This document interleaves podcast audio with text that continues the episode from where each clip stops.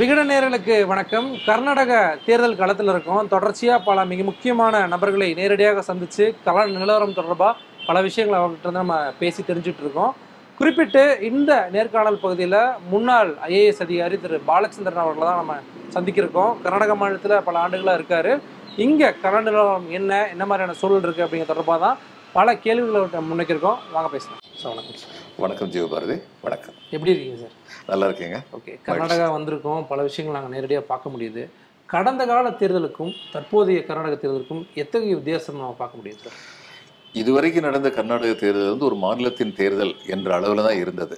ஆனால் இன்னைக்கு உள்ள சூழ்நிலையில் கர்நாடக தேர்தலுடைய முக்கியத்துவம் ஒரு மாநில தேர்தல்ங்கிறத மீறி அகில இந்திய அளவில் முக்கியத்துவம் பெற வேண்டிய ஒரு சூழ்நிலை உருவாயிருக்கிறது. அந்த அளவில் கர்நாடக தேர்தல் வந்து மிக முக்கியமான ஒரு prayer to two thousand twenty four இரண்டாயிரத்தி இருபத்தொன்பது இருபத்தி நான்கு முன்னால்.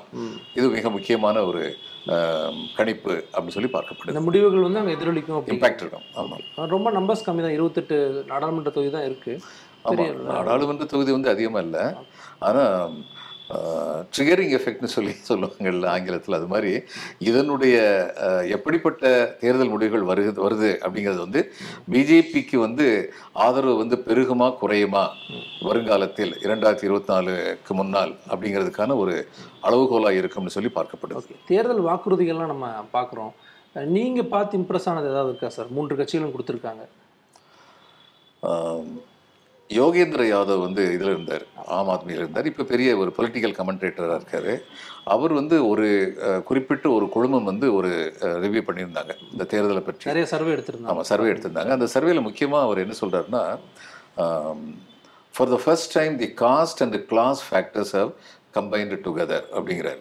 அதாவது ஜாதி இது முதல்ல வந்து மார்க்சியவாதிகள் வந்து இந்தியாவில் வந்து ஜாதி வந்து ஒரு வர்க்க போராட்டத்தில் வந்து எத்தகைய பங்கு வகிக்குங்கிறதே தெரியாமல் ஜாதியை மறந்துட்டு வர்க்கம் வர்க்கம்னு சொல்லிட்டு இருந்தாங்க.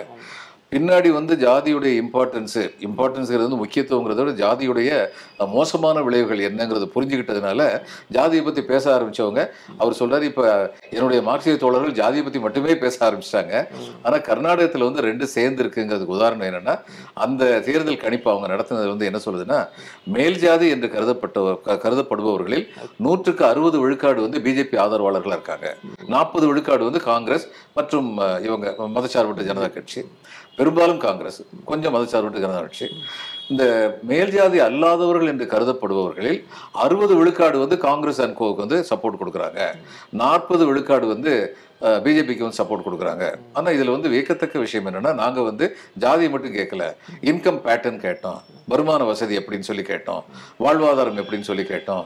அப்போ எங்களுக்கு கிடைச்ச தகவல் என்னென்னா வசதியானவர்கள் அனைவருமே அவங்க மேல் ஜாதி என்று கருதப்பட்டவர்களாலும் சரி மேல் ஜாதி என்று கருதப்படாதவர்களாக இருந்தாலும் சரி வசதியானவர்கள் பெரும்பாலும் பிஜேபியின் ஆதரவாளர்களாகவும் அவர்களுக்கு வாக்களிப்போம் என்று சொல்பவர்களாகவும் வசதி இல்லாதவர்கள் எந்த சமுதாய சூழலில் இருந்தாலும் அவர்கள் பெரும்பாலும் காங்கிரஸ் அண்ட் கோவுக்கு வாக்களிப்போம் என்று சொல்பவர்களாகவும் இருக்கின்றார்கள் அப்படின்னு பார்க்கும்போது for the first time we find the caste and the class characters are coalescing அப்படின்னு சொல்லி சொல்றாரு. அப்புறம் கீழ் ஜாதியை சேர்ந்தவர்கள் அல்லது மேல் ஜாதி இல்லாதவர்கள் என்று கருதப்படுகிறவர்களில் அறுபது விழுக்காடு காங்கிரஸ் அண்ட் கோவுக்கு வந்து ஓட்டு போடுறாங்க. அதே மாதிரி மேல் ஜாதி என்று கருதப்படுவதில் அறுபது விழுக்காடு பிஜேபிக்கு ஓட்டு போடுறாங்க. ஆனா மேல் ஜாதி என்று கருதப்படுபவர்கள் மொத்த வாக்காளர்களில் மற்றவர்களை விட குறைவு. அதனால இந்த அறுபது விழுக்காடு காங்கிரஸுக்கு ஓட்டு போட சொல்லி இந்த அறுபது விழுக்காடும் மேல் ஜாதி அல்லாதவர்களும் மேல் ஜாதியில் உள்ள நாற்பது விழுக்காடும் ஒன்று சேர்ந்தால் சரி. காங்கிரஸுக்கு வந்து மிக எளிதாக பெரும்பான்மை கிடைக்கும். அந்த வாக்குறுதிகளையும் நீங்க அப்படித்தான் பார்க்கணும். இப்ப இதுல வந்து காங்கிரஸ் முதல்லயே தன்னுடைய வாக்குறுதிகளை தெளிவா சொல்லிட்டாங்க. எந்த விதமான கன்ஃபியூஷன் இல்லாம அவங்க சொல்லிட்டாங்க. பிஜேபியில வந்து ஒரு காலத்தில் சாவின்னு ஒரு எழுத்தாளர் இருந்தார். அவர் எம்ஜிஆர் வந்து எப்போ பார்த்தாலும் கலடா பண்ணிட்டே இருப்பார். அவர் ஒரு தடவை சொன்னார் எங்கள் கட்சியின் சின்னம் இரட்டை இலை எங்கள் கட்சியின் கொள்கை இரட்டை நிலை அப்படிங்கிறத எம்ஜிஆர்னு சொல்லி கலாட்டம் பண்ணார். இப்போ பிஜேபி அது மாதிரி இருக்காங்களோன்னு சந்தேகப்பட வேண்டியிருக்கு. ஏன்னா பிரதம மந்திரி வந்து திரும்ப திரும்ப சொல்லிட்டு இருக்காரு இலவசங்கள் நாட்டை கெடுத்து விடும் பொருளாதாரத்தை சிதைத்து விடுங்கிறாரு. ஆனால் அவர் போய் பிரச்சாரம் பண்ணுற ஸ்டேட்டில் எல்லாமே மாநிலங்கள் எல்லாத்துலேயுமே வந்து இலவசங்களை வந்து அந்த கட்சி வந்து கொடுக்குறோன்னு சொல்லி வாக்குறுதி கொடுக்குறாங்க. குஜராத்தில் சொன்னாங்க ஹிமாச்சல் பிரதேஷ் சொன்னாங்க யூபியில சொன்னாங்க. இப்போ கர்நாடகத்தில் வந்து சொல்லியிருக்காங்க. அப்போ இந்த இலவசங்களை பற்றி மக்களுடைய அபிப்பிராயம் என்ன? அதுதான் ரொம்ப முக்கியம். இப்போ உதாரணமாக எந்த வீட்டில் வந்து சமையல் பண்ணுற பெண் வந்து ரொம்ப வறுமை கோட்டில் வந்து கொஞ்சம் மேலே இருக்காங்க. இப்போ அவங்க வந்து முதல்ல வந்து என்ன சொல்கிறாங்க அரை லிட்டர் பால் கொடுக்குறாங்களா அரை லிட்டர் பால். இது ஒரு ஒரு குடும்பத்துக்கு அரை லிட்டர் பால் கொடுத்தா சரி சரியாக போயிருமா? இவங்க கொடுக்குற அரை லிட்டர் பாலில் எவ்வளோ தண்ணி இருக்கும்னு யாருக்கு தெரியும்? அவங்க தண்ணி கொடுக்க போகிறாங்களா இல்லையாங்கிற பிரச்சனை இல்லை. அப்படிப்பட்ட ஒரு பெர்செப்ஷன் வந்து மக்கள் மனசில் விழுது. இன்னொருத்தர் வந்து சொல்கிறாரு ஒரு ஒன்றரை லட்சம் வீடு ரெண்டு லட்சம் ரெண்டு லட்சம் வீடு கட்டி கொடுன்னு சொல்கிறாங்களே ஏன் இவங்க தான் மூன்றரை வருஷம் இருந்தாங்கல்ல ஒரு பத்தாயிரம் வீடு கட்டி கொடுத்தாங்களா? அப்போ ஜனங்களுடைய இது என்னங்க? இவங்களுடைய வாக்குறுதிகளை எந்த அளவுக்கு நம்ப முடியும்? அப்படிங்கிற நம்பகத்தன்மை அளவுக்கு அந்த அளவுக்கு இல்லாதது போன்ற ஒரு தோற்றம் எனக்கு தோன்றுகிறது. பட் காங்கிரஸோட ப்ராமிஸ் எல்லாமே வந்து நேரடியா அதாவது பிலோ பவர்ட்டி லைனோ இல்ல மிடில் கிளாஸ்க்கு வந்து இருக்கிற மாதிரியான ஒரு தோற்றம் இருக்கு.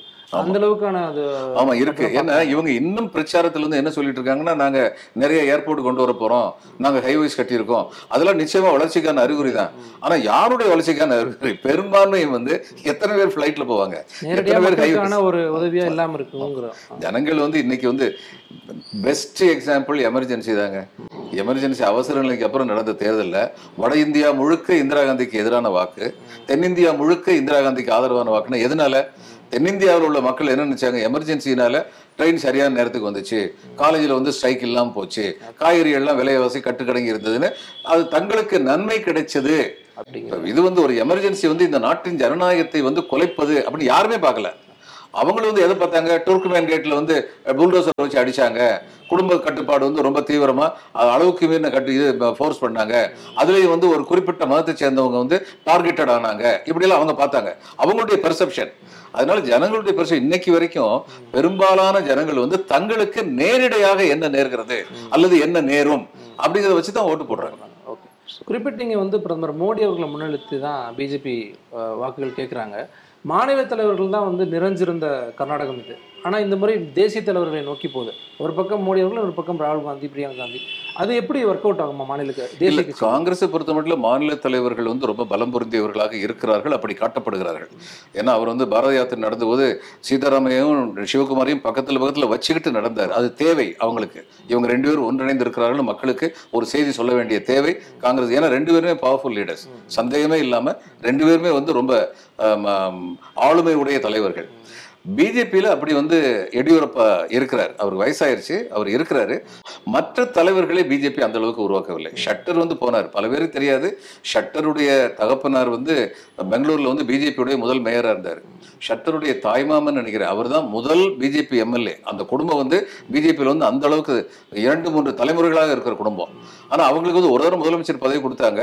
அவருக்கு வந்து ஒரு பெரிய லீடராக எமர்ஜாக முடியாமல் போச்சோ அல்லது எமர்ஜாக விடலையோ நமக்கு தெரியாது. ஆனால் மக்கள் மத்தியில் அவர் வந்து மிகப்பெரிய தலைவர் ஒரு எடியூர் இவர் அளவுக்கு நம்ம சீதாராமையா அளவுக்கு செல்வாக்கு இருக்குன்னா இல்லை அப்படி இல்லை. ஓகே.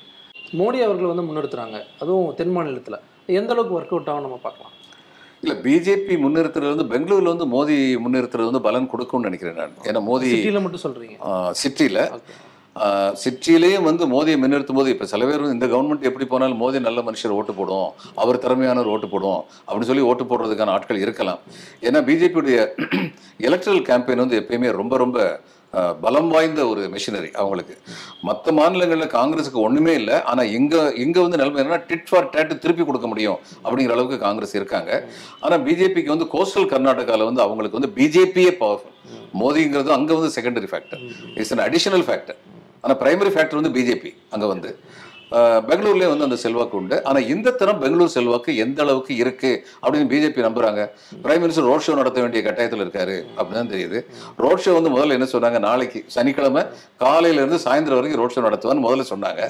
இப்போ வந்து என்ன சொல்றாங்கன்னா இல்ல நாளைக்கு வந்து காலையில எட்டு மணில இருந்து அஹ், பன்னெண்டு மணி வரைக்கும் ரெண்டு மணி வரைக்கும். அதே மாதிரி தான் மறுநாளும் சனி ஞாயிற்றுக்கிழமைன்றாங்க இது என்னுடைய நண்பர்கள் சில பேர் என்ன சொல்றாங்கன்னா இயற்கையாக அந்தந்த பகுதியில் உள்ள கூட்டங்கள் வரும் அப்படிங்கிற நம்பிக்கை உங்களுக்கு இல்ல. அப்படி இருந்ததுன்னா எல்லா இடத்துலயும் ஒரே நாள்ல முடிச்சிருவாரு. இவங்க கூட்டத்தை கூ- கூட்டு போக வேண்டியிருக்கு. அதனால அப்படி பண்றாங்கன்னு சொல்றாங்க. இது உண்மையாக இருந்தால் மோடி எந்த அளவிற்கு மக்களை கவர்ந்து செல்ல முடியுங்கிறதுல இவங்களுக்கே சந்தேகம் இருக்கு. அப்படின்னு அர்த்தமாகுது.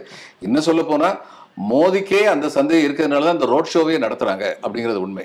பிஜேபி ஒரு கன்ஃபியூஷனில் இருக்காங்க. ஒரு தடவை அவங்க என்ன சொல்கிறாங்க நாங்கள் புதியவர்களை கொண்டு வரும் இத்தனை புதியவர்களை கொண்டு வரும்போது அவங்க ஒத்துக்கிறாங்க. பழையவர்கள் எல்லாம் மக்கள் பழம்பெருச்சாளிகளாக பார்க்கின்றார்கள். யார் யாரெல்லாம் பார்க்குறாங்களோ புதியவர்களுக்கு வழிவிடணும். அப்படிங்கிற ஒரு அப்படி விட்டா எதுக்கு? மறுபடியும் வந்து இவர் பொம்மை தான் எங்க சீஃப் மினிஸ்டர்னு சொல்றாங்க. இதுதான் சொல்ற இரட்டை நிலைன்னு சொல்லி. அவங்க ஒரு குழப்பத்தில் இருக்காங்க. அவங்களுக்கு வந்து தே ரியாக்ட் மோர் தேன் ஆக்ட் இப்போ இவங்க வந்து இலவசங்கள்லாம் கொடுத்த உடனே முதல்ல இலவசங்களே முடியாதுன்னு சொன்னவங்க இந்த இலவசங்கள்னால வந்து ஜனங்கள் அப்படியே அந்த பக்கம் போயிடுவாங்க அப்படின்னு நினைக்கிறதுனால என்னமோ இவங்கள வந்து இலவசங்களை வந்து அள்ளி அள்ளி விடுறாங்க. அதுலயும் இவங்க சொல்றதுல வந்து நாங்க இத்தனை லட்சம் வீடு கட்டி கொடுப்போம் அடுத்து அரை லிட்டர் பால் கொடுப்போம் அப்படின்னு சொல்றது வந்து எந்த அளவுக்கு மக்களை கவரும் அப்படின்னு பொறுத்திருந்து பார்க்கணும். நீங்க இங்கேயே இருக்கீங்க. இந்த பிஜேபி அரசின் மீது என்ன கோவம் இருக்கு மக்களுக்கு? கோவம் இருக்கா? ஒரு ஆன்டி இன்கம்பன்சி இருக்கா? அவங்க எல்லா மாநிலத்தில் எந்த ஒரு மாநில நிர்வாகமும் முழுக்க முழுக்க நேர்மையுடன் உலகத்தில் எங்கேயுமே நடக்கிறது இல்ல அது- அதனால வந்து முதிர்ந்த சோஷியாலஜி சொல்லுவாங்களே அவங்க வந்து சமூகியல் பார்வையாளர்னு சொல்லுவாங்க. ஒரு கரப்ஷனை வந்து தா ஏற்றுக்கொள்ளக்கூடிய அளவுக்கு ஒரு லிமிட் இருக்கும். ஒவ்வொரு நாட்டுக்கும் அது வேறுபடும் ஒவ்வொரு மாநிலத்துக்கும் வேறுபடும். அந்த லிமிட்டை மீறி போகும்போது நம்ம கவிஞர் மு. மேத்தா சொன்ன மாதிரி தான். புரட்சி அலைகள் பொங்கி வருகையில் புல்லின் நுனியும் புதுமை சிலிர்க்கும் புல்லாங்குழலும் புரட்சி வெடிக்கும்னு சொல்லி ஆரம்பிச்சிருவாங்க.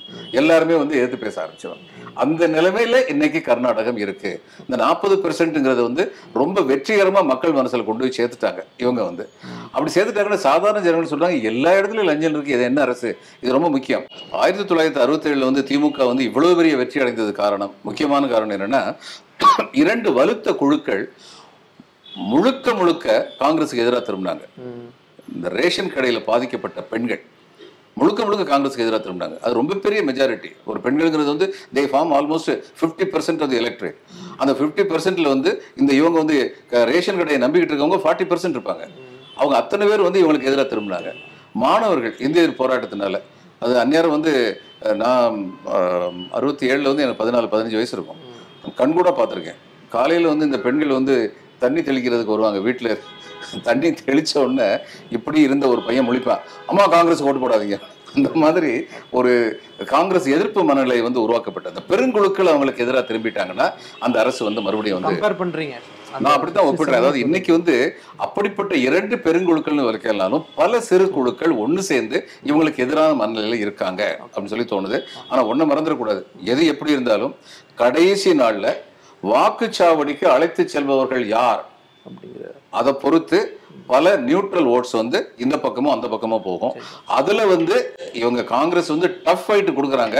ஆனா எட்ஜி வந்து பிஜேபிக்கு தான் இருக்கு. ஏனென்றால் எந்த சுயநலமும் இல்லாமல் ஒரு கொள்கை அடிப்படையில் அவர்களுக்காக வேலை செய்கிற ஒரு பெருங்கூட்டம் ஆர்எஸ்எஸ் வந்து ஒரு வாலண்டியர் ஃபோர்ஸை வச்சிருக்காங்க.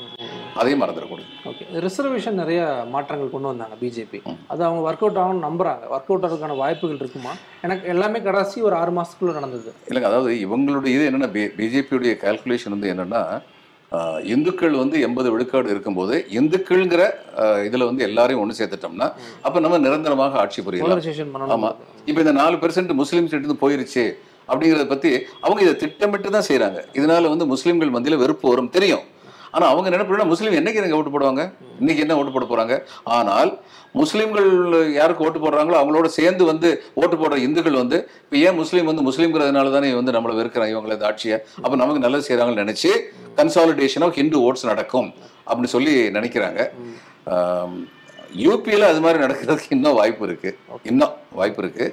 அஹ், கூடவே வெல்ஃபேர் மிஷனும் பண்ணணும். அதையும் பண்றாங்க. அஞ்சு கிலோ கோதுமை வந்து பண்றாங்க.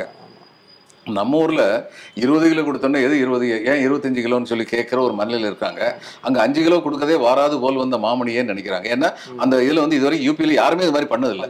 அப்ப ரெண்டையும் சேர்த்து வச்சு பண்ணும்போது யூபியில் வந்து இவங்களுடைய பலம் வந்து இன்டாக்டா இருக்கு.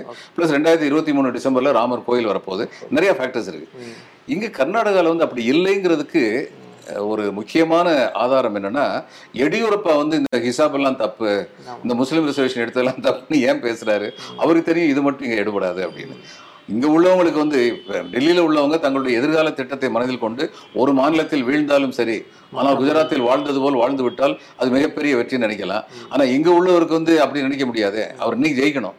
அதனால அவர் எல்லாரையுமே வந்து அட்ஜஸ்ட் பண்ணி போகணும்னு நினைக்கிறாருன்னா அப்ப முஸ்லிம்களை வந்து புறக்கணிப்பதன் மூலம் இந்துக்களை வந்து ஒன்று சேர்த்துடலாம் அப்படின்னு நம்பிக்கை எடியூரப்பாவுக்கு கிடையாது. இதுதான் கள நிலவரம் நினைக்கிறேன். தொடர்ச்சியா வந்து கட்சிகள்ல இருந்து எம்எல்ஏக்களை வாங்கி எல்லாம் அவங்க வந்து கட்சி தாவ வச்சு தான் இங்க ஆட்சிகள்லாம் வந்து அமையறதை பார்க்குறோம். தனிப்பெரும்பான்மை அப்படிங்கிறது இந்த தேர்தல் எதிர்பார்க்க வாய்ப்புகள் இருக்கு. ஏன்னா காங்கிரஸ் வந்து காசு காங்கிரஸோட தலைவர்கள் நூற்றி முப்பது இல்லை நூற்றி நாற்பது நூற்றி ஐம்பது ஜெயிப்போம்லாம் அவங்க டார்கெட் ஃபிக்ஸ் பண்றாங்க. அதுக்கான வாய்ப்புகள் இருக்கா? அவங்க அதுக்கான வாய்ப்பு எப்போ இருக்குன்னா காங்கிரஸும் வந்து வாக்காளர்களை வந்து வாக்குச்சாவடிக்கு அழைத்து போறதுல வந்து சக்ஸஸ்ஃபுல் ஆயிட்டாங்கன்னா அதுக்கான வாய்ப்பு இருக்கு. வாய்ப்பு இருக்கு. ம், ம். அப்படி அப்போ அழைச்சிட்டு போவாங்களா? அதுக்கான ரிசோர்சஸ் ஹியூமன் ரிசோர்சஸ் இருக்கா? இவங்களுக்கு மற்ற ஸ்டேட்ல இருக்க மாதிரி ஹியூமன் ரிசோர்ஸ் இல்லாத சூழ்நிலை இல்லை. ஆனா அந்த அளவுக்கான ஹியூமன் ரிசோர்ஸ் இருக்கா. அப்படிங்கிறது எனக்கு தெரியாது. அது அதை பொறுத்து தான் இருக்கும்னு சொல்றேன். தனிப்பெரும்பான்மை அப்படிங்கிறது வரதுக்கான வாய்ப்புகள் இருக்கு. அது இருக்குன்னு நினைக்கிறேன். என்னுடைய நண்பர் ஒரு பத்திரிகைத்தோல் ரொம்ப நாள் இருக்கவர் அவர் வந்து சொல்றாரு இல்ல. அவங்க தனி கட்சியா வருவாங்க வெளியே தனி பெரும்பான்மை இருக்காது அந்நேரம் வந்து தேவகவுடா வந்து பிஜேபியோட வந்து டீல் அடிச்சிருவாருன்னு சொல்லி அஹ், நான் நினைக்கிறது தனிப்பெரும்பான்மை வர்றதுக்கு வாய்ப்பு இருக்கு. இருக்கு அப்படின்ட்டு எந்த கட்சிங்கிறது ஏதாவது காங்கிரஸ் காங்கிரஸ் வர்றதுக்கான வாய்ப்பு பட் இருக்கு. நூத்தி ஐம்பதுங்கிறதா ரொம்ப அதிகமான ஒரு அது அதிகம் தான். அதே சமயம் தனிப்பெரும்பான்மைங்கிறது நான் ஒரு குவாலிஃபைடோட சொல்றேன். இவங்க வாக்குச்சாவடிக்கு எந்த அளவுக்கு வாக்காளர்களை கூட்டு போவாங்க. அப்படிங்கிறத பொறுத்து தான் இவங்க தனிப்பெரும்பான்மை அமையும். இல்லைன்னா ஹங் அசம்பிளின்னு சொல்லி வர்றதுக்கான வாய்ப்பு தான் வாய்ப்பு ஜேடிஎஸும் இருக்காங்க ஒரு மாநில கட்சி. இவங்க மாதிரி. இல்லை நிலைமை அவங்க. ஒரு இருபத்தி ரெண்டு பதினெட்டுல இருந்து இருபத்தி அஞ்சு சீட் வரலாம். ரொம்ப அதிகம். ஒரு காலத்து நாற்பது நாற்பத்தஞ்சு எல்லாம் வாங்கிட்டு இருந்தாங்க. இப்போ அந்த அளவுக்கு வருவாங்கன்னு சொல்லி எனக்கு. அவங்க அந்த ஆட்சியை முடிவு செய்யக்கூடிய இடத்துலும் இருப்பாங்க அப்படிங்கிற ஒரு கேள்வி இல்ல தொங்கு சபை வந்ததுன்னா அவங்க ஆட்சியை முடிவு செய்யக்கூடிய இடத்துல இருப்பாங்க. இந்த தரம் அப்படிப்பட்ட வாய்ப்புகள். ரெண்டு மூணு ஃபேக்டர் முதல்ல வந்து பாரத யாத்ரா நடத்தினாரு. அதுலயே வந்து காங்கிரஸ் செல்வாக்கு கூடுச்சு. அதுக்கப்புறம் வந்து அது கொஞ்சம் கொஞ்சமா வந்து அந்த எந்தூசியாசம் குறைஞ்சிக்கிட்டு இருந்தது. பேக் டு ஸ்கொயர் அப்படிங்கிற மாதிரி வந்துகிட்டு இருந்த நிலைமையில ராகுல் காந்திக்கு எதிராக வந்த தீர்ப்பு இப்போ எல்லாத்துலேயும் பாங்க ராகுல் காந்திக்கு எதிராக வந்த தீர்ப்பில் வந்து அந்த தீர்ப்பு வந்து தப்பா சரியாங்கிறது நீதிமன்றம் தான் முடிவு பண்ணணும் ஆனால் நூற்றி முப்பத்தெட்டு வருஷமா இருக்கிற ஒரு சட்டத்தில் அந்த தீர்ப்பில் மிக அதிகபட்சமான தண்டனைங்கிறது ரெண்டு வருஷம். அந்த ரெண்டு வருஷத்துக்கு கொடுத்தது இதுதான் முதல் தரம். அந்த ரெண்டு வருஷம் கொடுத்தா தான் இவருக்கு எம்பி பதவி காலியாகும். உடனடியே எம்பி பதவி காலியாகுது வீட்டை காலி பண்ண சொல்றாங்க. இப்போ இதனால வந்து ஜனங்க the perception is more important ஜனங்கள் மத்தியில் ஒரு மனநிலை எப்படி இருக்குன்னா வேணும்னே இல்லாம பண்ணித்தான் இவரை காலி பண்ணுங்கிறதுக்காக இவ்வளவு பண்றாங்க. ஏன் இவரை காலி பண்ண நினைக்கிறாங்க? இவர் யாரோ அதானி பத்தி கேள்வி கேட்கிறாரா? இந்த மனநிலை வந்து மக்கள் மத்தியில் வந்திருக்கு. இது they have not BJP has not handle it properly in my opinion. அதாவது எப்படி தமிழ்நாட்டில் வந்து இந்த உங்களுக்கு இந்த பிராமின் நான் பிராமின்ங்கிற இது தமிழ்நாட்டில் மட்டும் இவ்வளோ உக்கிரமா இருக்கிறது காரணம் என்னன்னா மற்ற இடத்துலலாம் Brahmins formed very powerful alliance சத்திரியர்கள் வைசியர்கள் அந்த காலத்தில். அப்போ இது படைத்திறன் கொண்டவர்கள் பொருளாதார திறன் கொண்டவர்கள் ரெண்டு பேரும் தங்களோட சேர்த்து வச்சுக்கிட்டாங்க. அதனால வந்து டெமோக்ரஸி வர்ற வரைக்கும் நம்பர்ஸ் கவுண்ட்டுங்கிற நிலைமை வர்ற வரைக்கும் இந்த படைபலமும் பொருளாதார பலமும் தீர்மானிச்சது. அதனால அவங்க வந்து ஒரு இருபது பெர்சென்ட் இருந்தா கூட எண்பது பெர்சென்ட் கட்டியாள முடிஞ்சது. ஆனா இங்க வந்து என்ன பண்ணாங்க? ஆரம்பத்தில் இருந்தே டெமோக்ரஸி வர்றதுக்கு முன்னாடி ஏன் ப- இது வந்தது? தங்களை தவிர வேற எல்லாருமே சூத்ராஸ்னு சொன்னது. In my opinion that was a strategic mistake அதனால என்னாச்சுன்னா ஒரு ஜனநாயகம் வர்றதுக்கு முன்னாடியே மக்கள் வந்து இப்போ இவங்களை வந்து நாட்டுக்கோட நகரத்தார் வந்து கடல் கடந்து போய் வியாபாரம் பண்ணவங்க. முதலியார் வந்து அந்த காலத்துல வந்து இதுல வந்து முன்னாடி நின்றவங்க படைகள் எல்லாத்துலயும் முன்னாடி நின்றவங்க இவங்க எல்லாரையுமே நீங்க வந்து தாழ்ந்த ஜாதின்னு சொன்னா அது வந்து ஒரு ரியாக்ஷனை கிரியேட் பண்ணும்ல. அதே மாதிரி இங்கேயும் வந்து உள்ள சூழ்நிலை வந்து இன்னைக்கு அது மாதிரி தான் இருக்குன்னு நினைக்கிறேன். ஓகே இறுதியாக ஒரு கேள்வி சார் நீங்களும் ஒரு முன்னாள் ஐஏஎஸ் அதிகாரி இத்தனை விஷயங்கள் நீங்கள் பார்க்குறீங்க கட்சிகள் வந்து முன்னாள் ஐபிஎஸ் அதிகாரியும் முன்னாள் ஐஏஎஸ் அதிகாரியும் களத்தில் இறக்கியிருக்காங்க. அண்ணாமலை அவர்களை பிஜேபி இறக்கியிருக்காங்க. காங்கிரஸ் வந்து சசிகாந்த் செந்தில் இறக்கியிருக்காங்க. எப்படி பார்க்குறீங்க இந்த அதிகாரிகள் வந்து நேரடியான அரசியலுக்குள்ள வந்து ஒரு சின்ன வித்தியாசம். ஐஏஎஸ் ஐபிஎஸ்னு பார்க்காம சசிகாந்த் வந்து எதையும் எதிர்பாராமல் தன்னுடைய பதவியை ராஜினாமா பண்ணார். அண்ணாமலைக்கு வந்து இந்த பதவி உறுதியளிக்கப்பட்ட பின் தான் அவர் ராஜினாமா பண்ணி வந்தார். அதனால அண்ணாமலை ஹேட் அ ஃபோக்கஸ் முதல்ல இருந்தே அவர் வந்து ஃபோக்கஸ் இருந்தது பிஜேபியில் தான் இருக்க போறேன்னு. சசி அப்படிப்பட்ட எதிர்பார்ப்பு இல்லாம வந்தாரு. அவர் இவங்க பயன்படுத்திக்கிட்டாங்கங்கிறது வந்து இவங்களுக்கு வந்து ஒரு ப்ளஸ் பாயிண்ட் ஏன்னா இன்னைக்கும் சசி வந்து அங்க கண்டெஸ்ட் பண்றாரா? கண்டெஸ்ட் பண்ணல Contest ஒர்க் பண்ணுறாரு ஒர்க் பண்ணுறாரு பண்ணுறாரு எல்லாரும் தெரியும். கண்டெஸ்ட் பண்ணல. கண்டெஸ்ட் பண்ணாம இருக்குதுங்கிறது அவருக்கு வந்து ஒரு விதத்துல வந்து ஒரு கிரெடிபிலிட்டி தான். முன்னாள் அதிகாரிகள் யாரும் அரசியலுக்கு வரக்கூடாதுன்னு சொல்லி சொல்லல. ஏன்னா அவங்க வந்து நிர்வாகத்துல வந்து நல்ல பயிற்சி பெற்றவர்கள். அதனால அவங்களுக்கு வந்து எந்தெந்த காரியங்கள் தாங்கள் செய்யணும்னு நினைச்ச நல்ல காரியம் செய்ய முடியாம போறதுக்கு அரசியல் காரணம்னு நினைச்ச அரசியலுக்கு வந்தாங்கன்னா அது நிச்சயமா நல்லா இருக்கும். ஆனா அரசியலுக்கே வராம வந்து எல்லாத்தையும் பத்தி பேசுறதுக்குன்னு சொல்லி சில ஆளுநர்கள் வர்றாங்க. அப்படிப்பட்ட நிலைமை இல்லாம இருந்தா நல்லா இருக்கும். அவ்வளவுதான். இப்போ அண்ணாமலை அவர்கள் அங்கே அவர் ஒர்க் பண்ண ஏரியாவில் நிறையா இப்போ தேர்தல் பிரச்சாரத்தை பண்ணுறாரு கோ கோஆர்டினேட்டராக இருக்கார். அங்கே வந்து பிஜேபிக்கு அண்ணாமலை மூலமாக ஒரு ஒரு கிரெடிட் கிடைக்கும்னு நம்புகிறாங்க நான் அப்படி நம்பலை. அதாவது அவர் அரசியல் தலைவராக அங்க இருந்ததில்லை. அவர் வந்து காவல்துறை கண்காணிப்பாளர் இருந்தாரு. அப்போ அவர் மிகச்சிறந்த காவல்துறை கண்காணிப்பாளராக இருந்திருக்கணும். அப்படி இருந்திருந்தா அங்க அவருக்கு தனிப்பட்ட செல்வாக்கு இருக்கும். ராமகிருஷ்ணன் ஒருத்தர் வந்து இதுல ஹீஸ் மலையாளி. அவர் பெங்கால் காடர்ல வந்து ஐபிஎஸ் ஆஃபீஸர் இருந்தார். நான் பயிற்சி அதிகாரியா இருந்தேன். ஐஏஎஸ் ப்ரொபேஷன் சொல்லுவோம்ல. அந்நேரம் வந்து காந்திங்கிற சப் டிவிஷன்ல அவர் வந்து ஏஎஸ்பியா இருந்தார். அந்த சப்டிவிஷனில் நான் வந்து பயிற்சிக்காக அங்கே போயிருந்தேன். நான் நல்ல நண்பர்களாக இருந்தேன். எனக்கு ஒரு அஞ்சு வருஷம் முந்தி சர்வீஸ்க்கு வந்தவர். வி ஆர் குட் ஃப்ரெண்ட்ஸ் அவர் போகும்போது அவருக்கு வந்து பதவி உயர்வு கிடைச்சு அடிஷனல் எஸ்பியாக போகும்போது it was a memorable scene அதாவது ஜீப்பில் அவர் போய்கிட்டு இருக்கும்போது he was forced to stand up இந்த ஜீப் எழுந்து நில்லுங்க. மக்கள்லாம் ரெண்டு பக்கம் நிற்கிறார் ரெண்டு பக்கம் மக்கள் இப்படி கும்பிட்டு ஏன்னா அவர் வந்து ஏழைகளுடைய பாதுகாவலராக இருந்தார். அது பின்னாடி வந்து நேஷனல் போலீஸ் அகாடமிக்கு வந்து இதெல்லாம் இருந்தார் டைரக்டர்லாம் இருந்தார் ராமகிருஷ்ணன் வந்து. மிகச்சிறந்த அதிகாரிகள் காவல்துறை அதிகாரிகள் ஒருத்தராக நான் அவர் பார்த்துருக்கேன். அப்படிப்பட்டவர்கள் தன்னந்தனியாக போய் நின்று கூட ஜெயிச்சிருவாங்க. அந்த தொகுதியில் ஜெயிச்சிருவாங்க. சரி. அப்படி இவர் சேவை செய்திருக்காரான்னு சொல்லி எனக்கு தெரியாது. அப்படி இருந்தால் இவருக்கு தனிப்பட்ட செல்வாக்கு இருக்கும். ஆனால் அப்படி செல்வாக்கு அப்படிப்பட்ட செல்வாக்கு இவர் உருவாக்குன மாதிரி எனக்கு எந்த செய்தியும் கிடையாது. சரி. பார்ப்போம் சார் ரொம்ப விரிவாகவே கர்நாடக அரசியல் குறித்து பல கேள்விகளுக்கு விரிவாக பேசியிருக்கீங்க. மே பதிமூணாம் தேதி என்ன நடக்குதுன்னு பார்த்து நம்ம தொடர்ச்சியாக பதிமூணாம் தேதி தெரியும். ஆமாம் பத்தாம் தேதியில மூணு நாள் சஸ்பென்ஸில் இருப்போம். ரொம்ப நன்றி சார். ஓகே. வணக்கம்.